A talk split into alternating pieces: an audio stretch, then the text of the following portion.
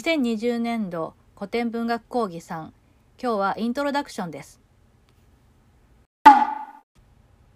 えーこの授業を登録してくださった皆さんの中には実際にもう能楽堂には何回も行ったことがあるよという人もいればですね初めて、まあ、能というものに触れるよという人もいるし、まあ、またですね授業の関係でどうしてもここしか埋めるところがなかったという人もいるかもしれません。そういった皆さん全てにですねある程度、まあ、能のことそして世阿弥の能楽論についてですね分かりやすくお話ししていきたいなと思っています。で、この授業はいつもはですね3部立てぐらいで、え100分の授業をま構成しています。でまず、まあ、能についての基礎的な知識に関することを、まあ、お話ししたりとかあるいは映像を見てもらうとか、そういう部分とそれから、えー、世阿弥の能楽論本体についてお話ししていく部分とそして、えー若干ですね能の実際のこう舞台の映像を見てもらうっていう形で進めていました。なので、えー今回もですねそれに近い形で授業を組み立てていければなと思っています。で幸い、まあ、このですねコロナ騒動で能楽師の人たちがいろいろな動画を配信してくださっていて YouTube でいろいろなものを見ることができるようになっています。なのでそれをまあ皆さんにご紹介しながら、えーそれと私の解説とを聞いてもらって、えまあ、リアルなですね、えー授業に近い形でバーチャルで進めていきたいと思っています。どうぞよろしくお願いします。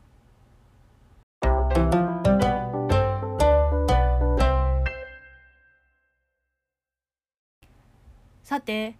世阿弥の能楽論についてお話しする前にまず能とは何かということについて説明しておく方がいいと思います。でまあこの授業を反復履修してくださっている方もいるのでそういう人にとっては復習になりますけれどもまああのちょっとお付き合いください。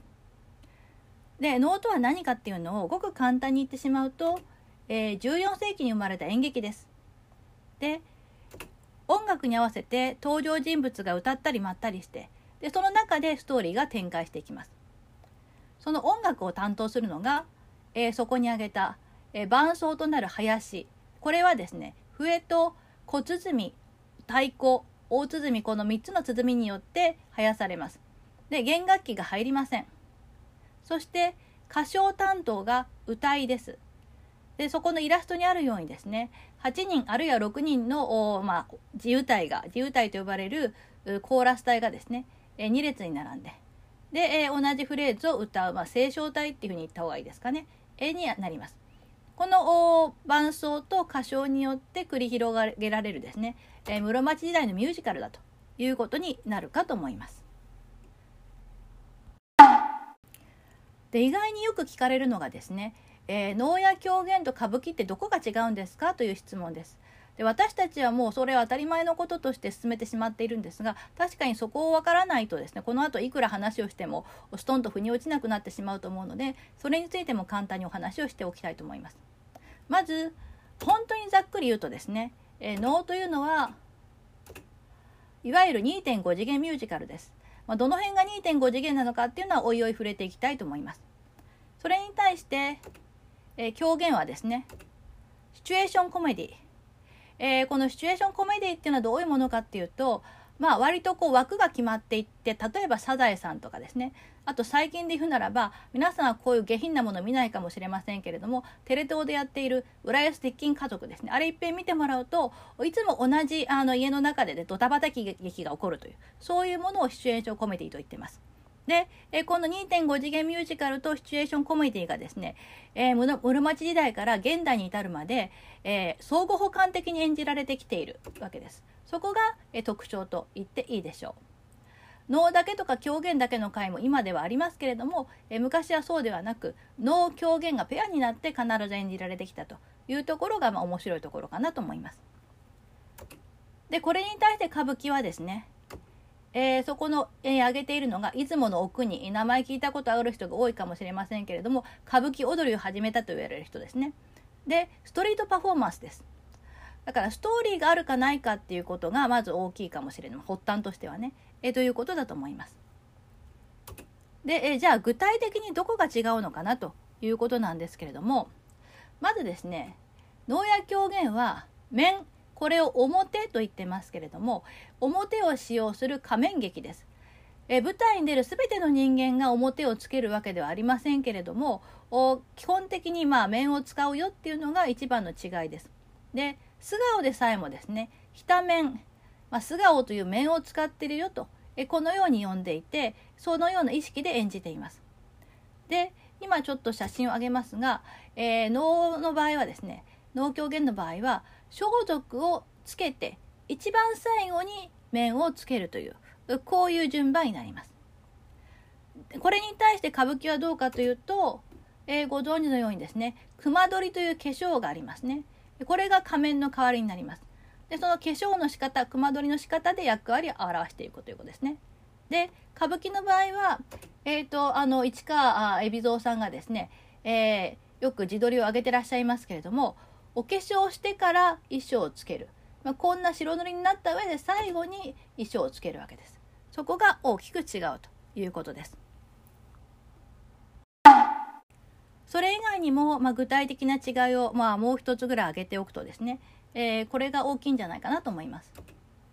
まず農薬狂言は女性に扮する時でも声色や所作なんかでことさらですね女性らしさ女っぽさを強調することはありません例えば狂言の女性はですね、えー、ここに挙げたあの写真のように素顔でで白いですねあのか布を頭からかぶって美男カズラと言いますけれども、えこれをつけていることで女性だよっていうことを表します。で声色も普通にまあおじさんの声だったりするわけですね。でこれに対して歌舞伎はいわゆる女型小山というですね女性役専門の役者さんがいて下手すると、まあ、下手しなくても女性よりよほど女性らしい演技をする玉三郎さんなんかが有名ですけども、えこういった、え役者さんがいるこれも能狂言と歌舞伎との大きな違いということになるかなと思います。まあ簡単なところではその辺を押さえておいてもらえれば良いのではないでしょうか。ここから何枚かですね、えー、まあ近年の、えー、能楽会でちょっと話題になった公演の写真をご紹介していこうかなと思います。まず最初に挙げたのがですね新作能調律師ショパンの能というものです。これはもうまあ9年ぐらい前ですけども2011年にですねポーランドの駐日大使ポーランド人の方が台本を作ってでそれで、まあ、まず日本で演じてその後ですねショパンの心臓がまあ収められているというワルシャワ聖十字架協会で演じられた、えこのお写真はその時のものです。で見てもらうと、えー、面これは普通に使われているですね中将という面有原の成平を模したと言われている表ですけれどもその上に、まあ、茶髪のですね、えー、あのかずらずらをつけてで、えー、農装族ではなくですね本当に普通のあの西洋的な形のですね衣装をつけてで、えー、扇を持っています。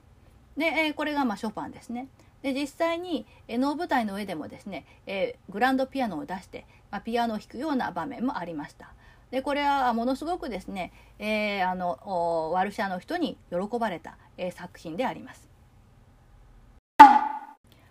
次の写真は現代のマリー・アントワネットバラに魅せられた王妃というものですえー、ここにあるですね、頭にこう赤いバラを乗せているのがマリー・アントワネットで、で、この、まあ、ちょっとこう、よくわからないかもしれませんけども、赤い屋根、えー、に、まあ、いろいろバラが、あの、まあ、伝わってますけども、えー、このバラが伝う赤い屋根の建物が、これがベルサイユ宮殿ということになっています。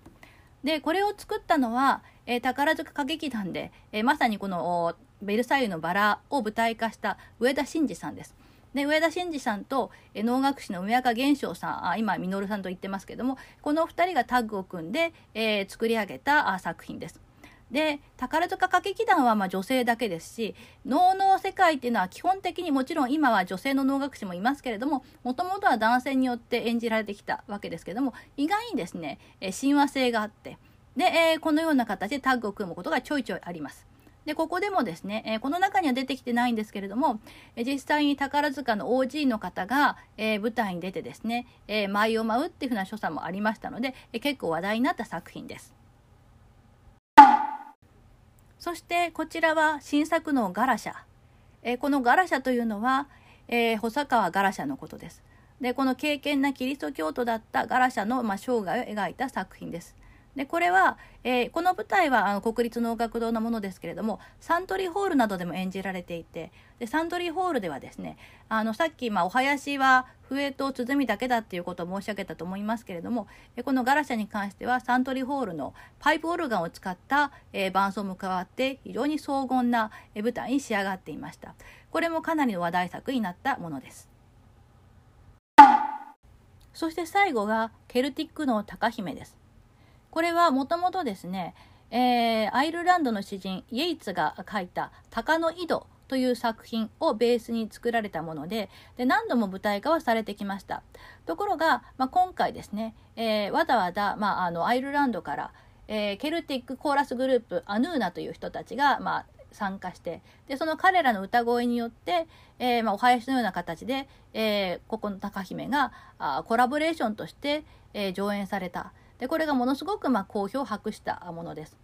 で見ていただくと、えー、後ろにですねあの自由体、まあ、ここではその岩にか岩に扮していて、えー、面をつけてますけどもその後ろに、えー、アイルランドの歌手の人たちが立っています。でこの歌声が非常にですねこの舞台と融合していて素晴らしかったんですね。でこのような形で、えー、日本の能楽師が海外の人々とまあコラボをするという試みとして、えー、かなり成功したものとして、えー、この高姫を挙げておきたいと思います。能は今から700年ほど前に、えー、生まれ、えー、世阿弥によって大成されて現代まで演じ続けられてきています。ですが、えー、決してですねあの固定化した固まってしまったものではなくってこのようにさまざまな形で現代化してで新しさをいついつまでも生み出し続けているそこが、まあ、脳の魅力と言ってもいいかもしれません。そもそも私たちが見ている脳自体がですね世阿弥が作った頃とは随分変わってきている。なので、えそういったその柔らかさっていうかないろいろなことに融通無限に対応できる柔らかさっていうことが、え脳の武器だっただからこそ今まで、えー、廃れることなく演じ続けられてきているんだということも今まで見た写真からなんとなくさせてもらえれば嬉しいなと思います。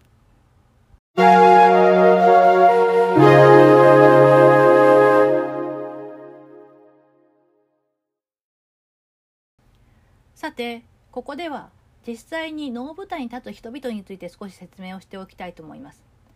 能はですね、えー、次に挙げた人たちによって、えー、まあ、構成されています。まず捨て方と呼ばれる人たち、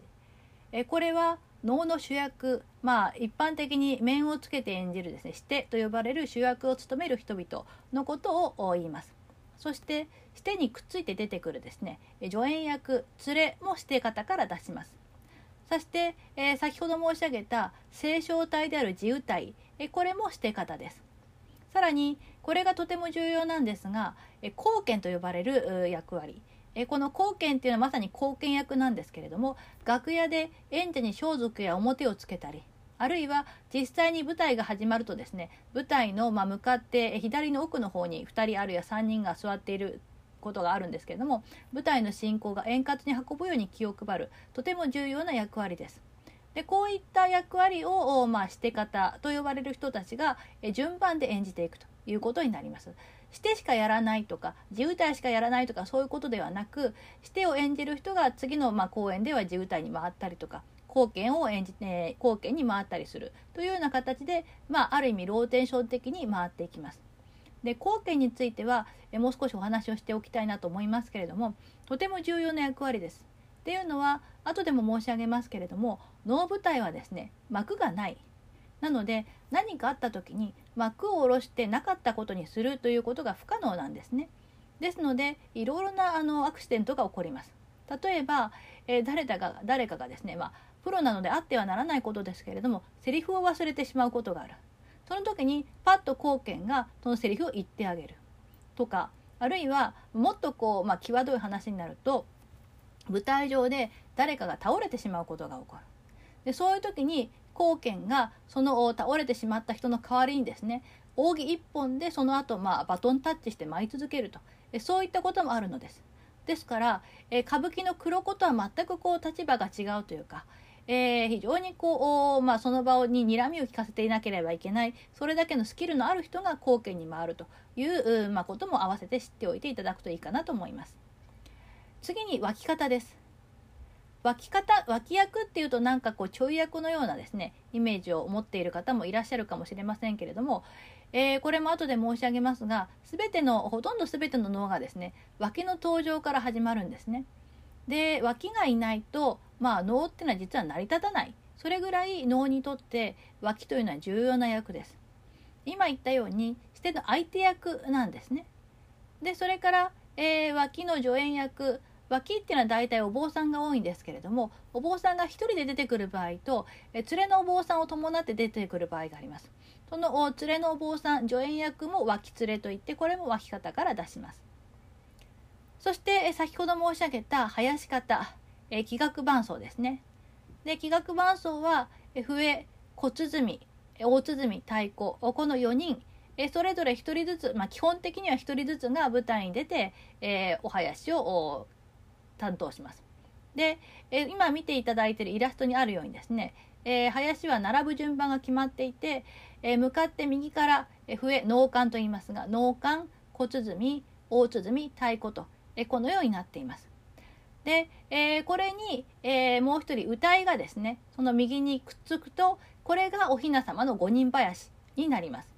で五人林っていうのは並べ方に悩んでしまうことがあると思いますけれどもこの能のお囃子の並び方を覚えていればでこれ口から近い順ですね。まず一番口から歌うそのお囃子が、えー、地歌いがですね一番右。でその次に口で吹く笛脳幹が並んででさらに口に近い肩で打つ肩に鼓を乗せて打つ小鼓。そして膝で乗せて打つ大鼓。最後に床に今実際には太鼓を置いて、えー、打つですね。太鼓が、えー、並ぶと。この形を覚えておくとお雛様の段飾りの時に迷わなくて済むかもしれません。それから最後に挙げたのが狂言方です。まあ、狂言というと皆さんは今苦悶式のあのコマーシャルなんかで有名な野村萬斎さんと息子の結城さんあたりを思い浮かべることが多いと思いますけれども、えー、実際にそのさっき言ったシチュエーションコメディである本狂言これを上演するのも狂言方の仕事ですしあとそれからですね能の中で実際に能が上演される際に、まあ、進行役兼ナレーター愛と呼ばれますけれどもそれを、まあ、担当するのも狂言方です。狂言方はですね語りが非常にこう、まあ、重要視されているのでその語りの力を、まあ、この能の中で生かすという形で、えー、活躍をしています。このして方脇方林方狂言方の4つのですね役職。これは基本的にあの兼用はあの兼任はしません。捨て方はずっと捨て方。生やし方はずっと生やし方。という形で一つの役職をずっと受け持つと。このような形で成り立っています。次に能舞台について少しお話をしたいと思います。今見ていただいているのがですね青山表参道にある鉄線会の能楽研修所の舞台です、えー、ここは、えー、真向かいにですねプラダのビルがあったりとか非常におしゃれな界隈に、えー、打ちっぱなしの、まあ、コンクリートのですね建物があって一見外から見るとここに能舞台があるなんてとても思えないんですけれども一歩中に入るとこういった舞台が、まあ、広がっています。で、えー、数字をつけて説明を簡単につけておきましたけどもまず丸1の本舞台、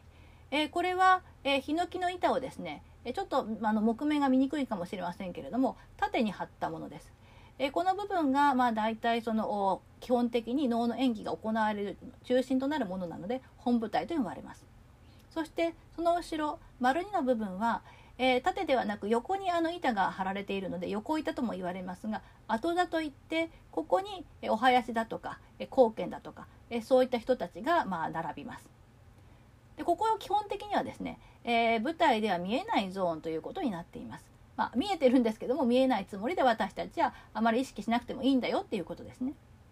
で次に丸3、えー、ちょっと左を見ていただくと橋がかりと書いたえ渡り廊下みたいな廊下がついています。これが、えー、ノーブッダの非常にまあ特徴です。これは後でお話をしたいと思います。でさらに、えーと、丸4、えー、今度ですね、えー、また右に行きますと自由滞座ここもちょっとその色が変わっていますよね、えー、板の色が変わっています。ここの部分が、え先ほどから申し上げている、まあ、8人ないし6人ぐらいの自由体の人たちが、え2列になって座るそのスペースということになります。そしてえーと、どこだっけ？丸五捨て柱というのが橋がかりと本部隊の一番際のところにあるある柱のことをして柱と言います。でここは、えー、してがですね、えー、出てくる時の、まあ、目印になる柱ということです。でなんでこの柱まで名前が付いているのかというとこれはですね、えー、能面をつけて出てくるとほとんど視野がまあないに等しいなので柱を目印に、えー、あと何歩とかそういった自分の立ち位置を決めていくことがあるので能舞台の柱には全て名前が付いていて、えー、どこどこの何柱のところまでとかそういった指示で自分の立ち位置を学んでいくために、え、必要なんですね。でここはシテがあの一番出てくる時の、まあ、中心になる柱なのでシテ柱と呼ばれます。で次にえ手前にですね目付柱という柱があります。えー、これはですね実際に能舞台に行くとまあ正直ちょっと邪魔あの見る時の側からすると邪魔なんですけどもこの柱がないと、えー、さっき言った面が面をつけていて視野がものすごく狭い能楽師はあの舞台から落ちてしまうことがあるんです。実際に私も舞台から役者が落ちた瞬間を見見たことがありますけれどもそういうその不慮の事故をま防ぐためにここまでですよっていうその非常に重要な柱これを目付柱と言っています。なのでこれがないと本当にその、まあ、身の危険を感じるそれぐらいの話柱です。そしてその目付柱のちょうどこう対象にあるですね向かって右にある脇柱というのがあります。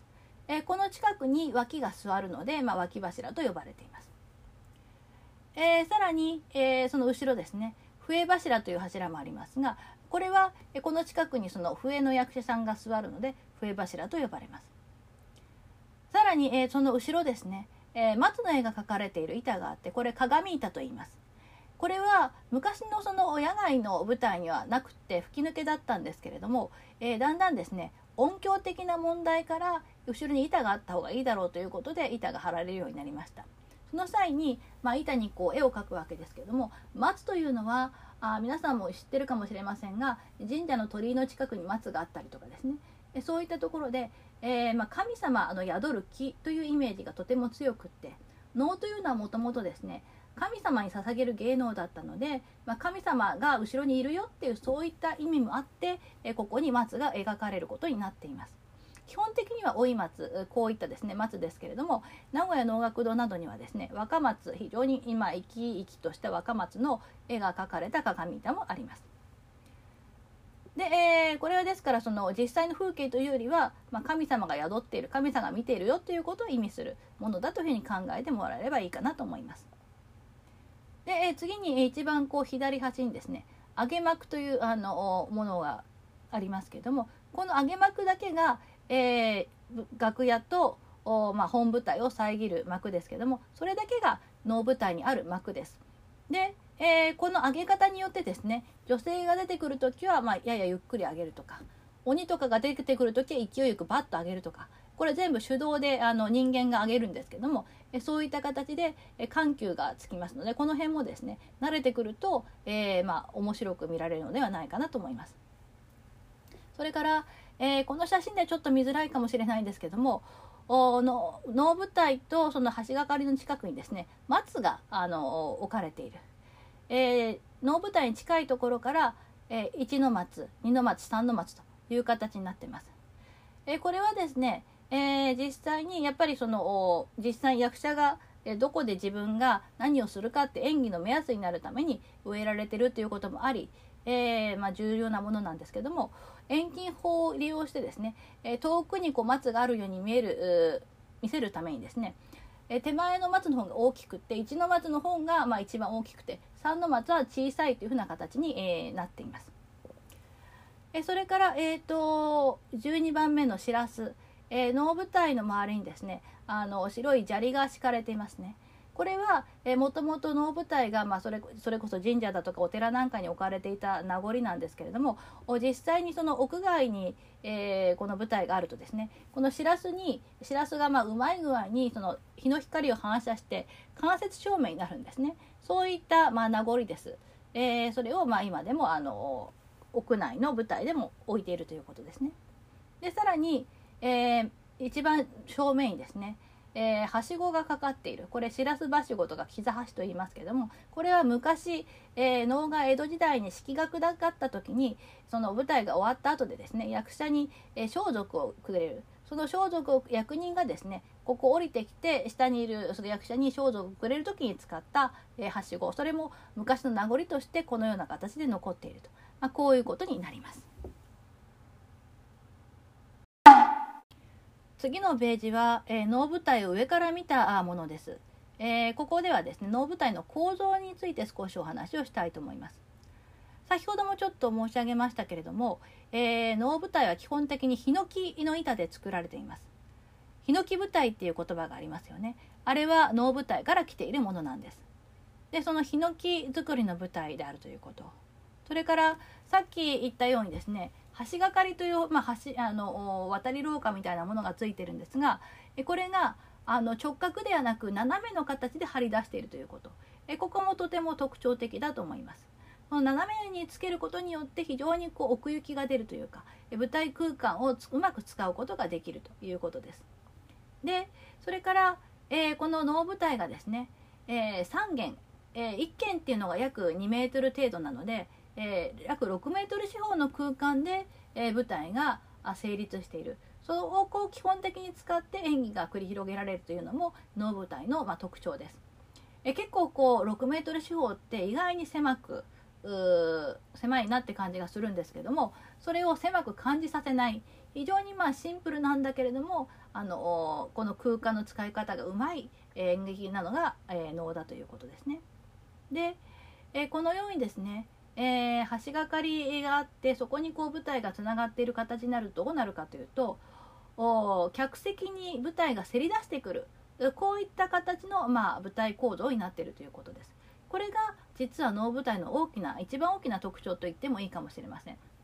結果的にどうなるかというと通常まあ私たちが見る舞台っていうのは額縁舞台と言われていてで観客席にまあ、対して水平なところでですね、えー、ま、舞台が、ま、ややこう高いところに置かれている。なので観客はその正面からしか役者を見ることがないわけです。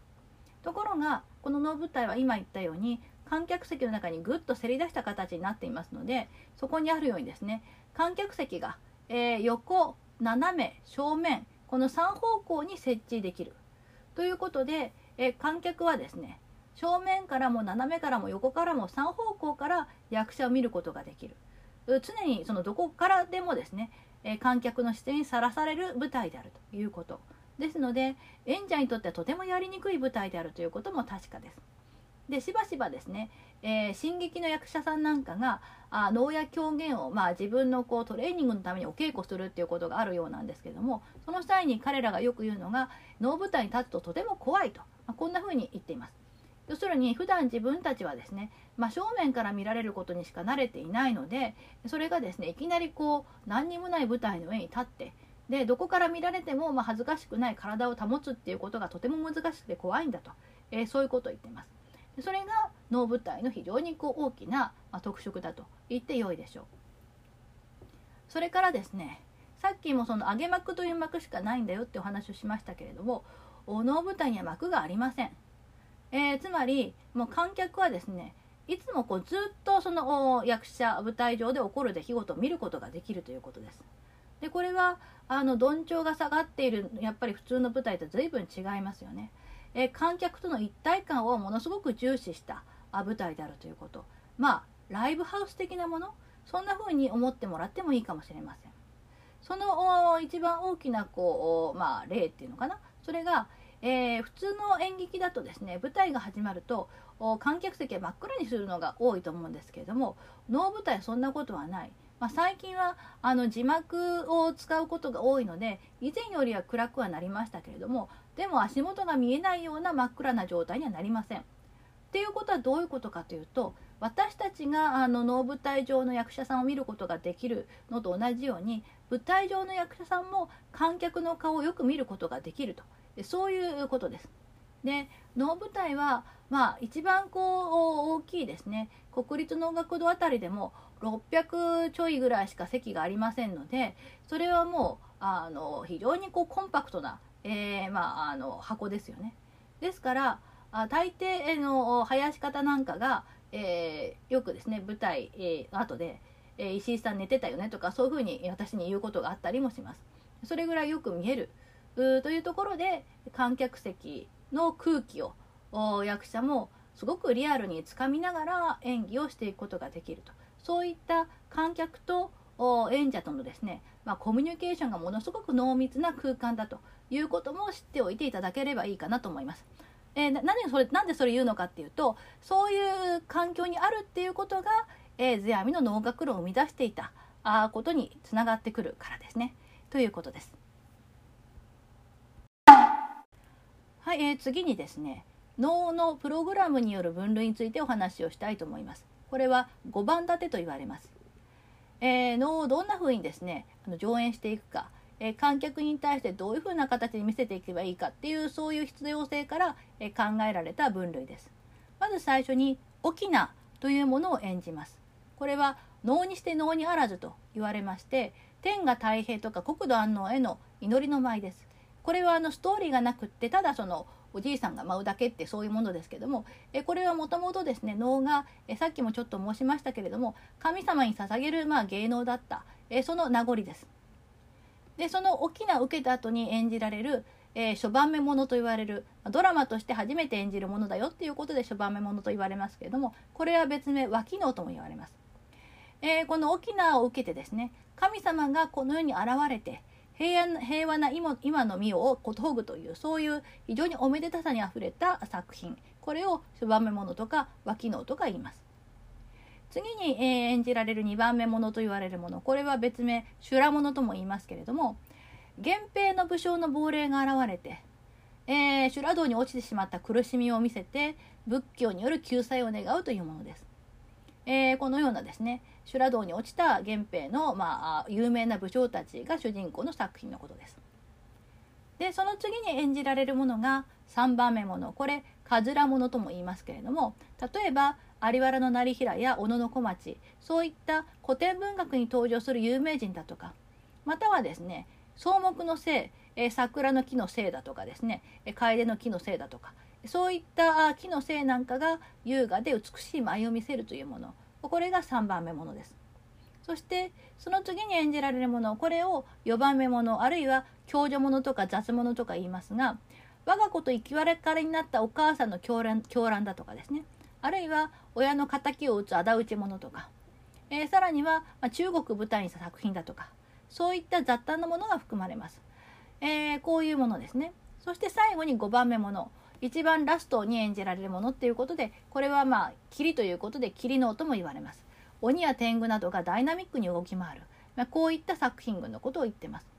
でこのプログラムはですね、まあ、江戸時代ぐらいにあの実際にこう一日に能を演じる時に、えー、観客を退屈させないように、えー、この流れでやったらいいんじゃないかと。いう形で、えー、まあ、あの決まっていったものですけれども実際に今の能というのは一つの作品がまあ短くても1時間10分ぐらいですか？なのでえこれ全部やったらですねまあ1日仕事になってしまいます。えー、なので今それをやることはほぼないんですけれども実際にこの5番立てのプログラムでやるならば何番目だねっていうことで今でもこれは2番目ものとか5番目ものとかそういった言い方をされることがあるということも合わせて知っておいてください。次に作品の行動による分類についてもお話ししたいと思います。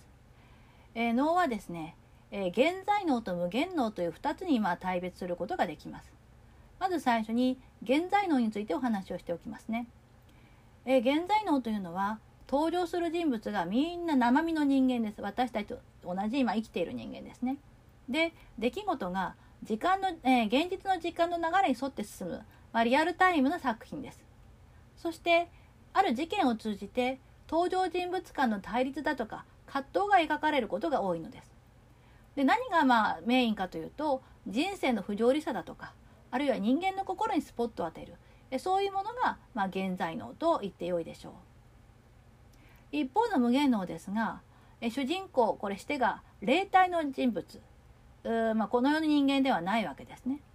でそれが生身の人間これが脇なのですが脇との出会いを通じて過去の出来事を回想して舞を舞うというのが無限能の筋立てです。でしてはですね仏教的な罪の意識だとかこの世に対するさまざまな未練これを妄執と言いますがそれを抱えています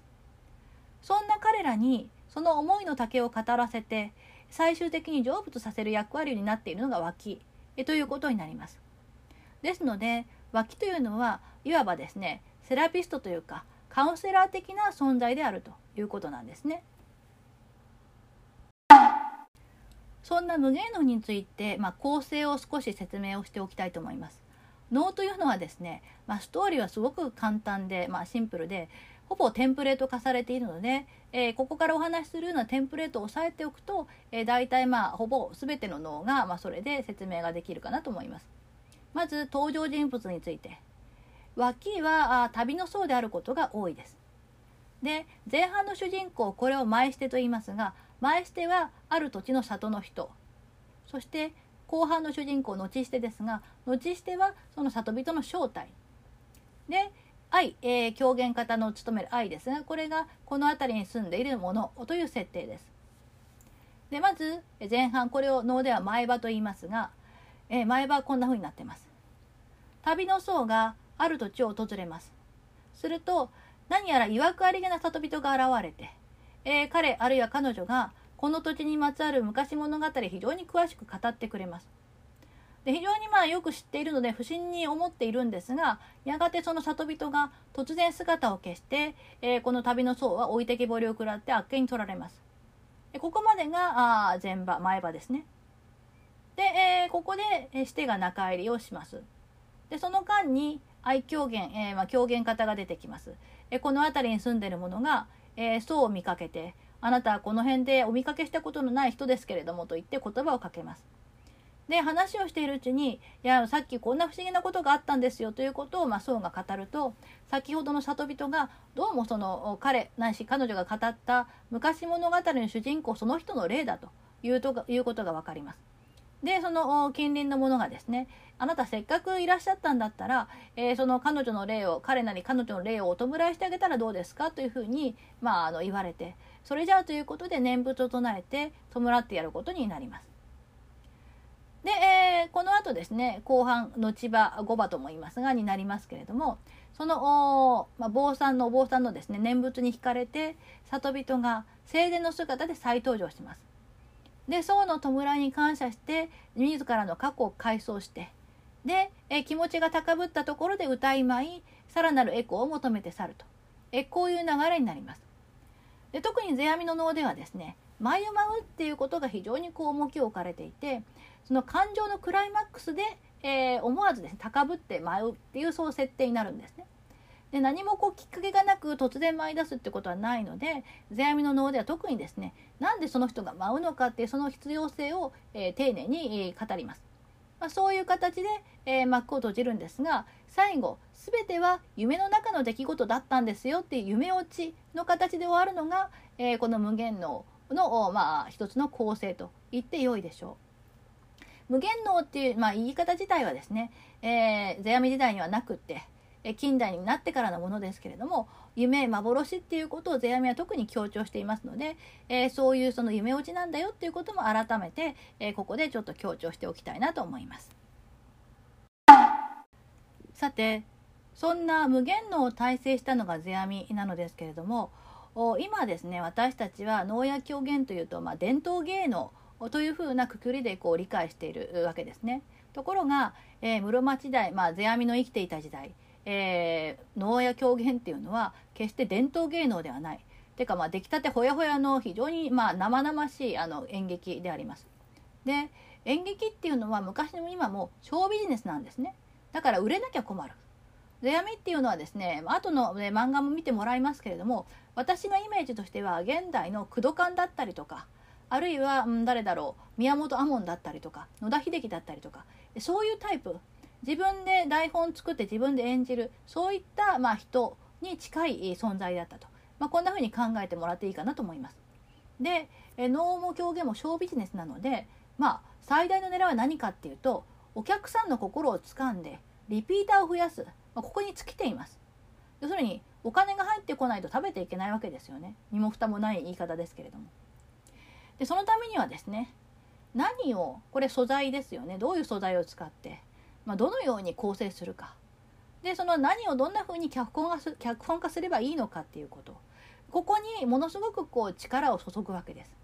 その時代時代に観客の好みってのは変わってきますのでその時代の観客の好みに合った、まあ、あるいは自分のターゲットとする観客の好みにかなった作品を書くっていうことが何よりも重要だったということをまず知っておいてほしいと思います。その結果誰もが知っている物語、えの二次創作っていうのが手っ取り早くですね当たるというところに世阿弥は目をつけたわけです。えこの辺が、まあ、世阿弥の能楽論特に能を作る時のですね基本的な考えなんだよっていうことは今の段階で知っておいてもらうといいかなと思います。今私は誰もが知っている物語と言いましたがえそれは一体何なのでしょうかえ具体的な作品名を挙げるならば例えば伊勢物語源氏物語平家物語などえこういった作品は当時のいわばベストセラーでした。ただ、え、これらをですね、今の私たちが読むように活字で読むっていうことはないので、えー、原作のままではない、いわばですね、中性的な理解に基づいた形での、まあ、創作が進んでいった。世阿弥もそのようなですね、中性的な解釈を能という舞台に反映させていったということが知られています。ですので、えー、この授業を通じて、まあ、そのそれぞれの作品がどんな風に中性的に変えられていったかっていうことについても少し、えー、見ていくことができればなと思っています。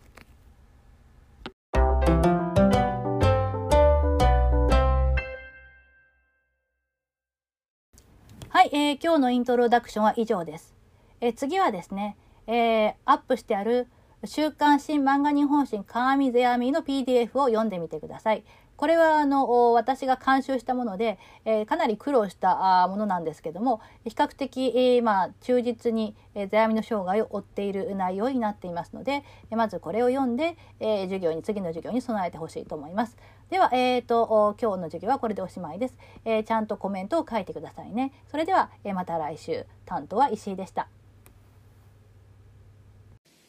え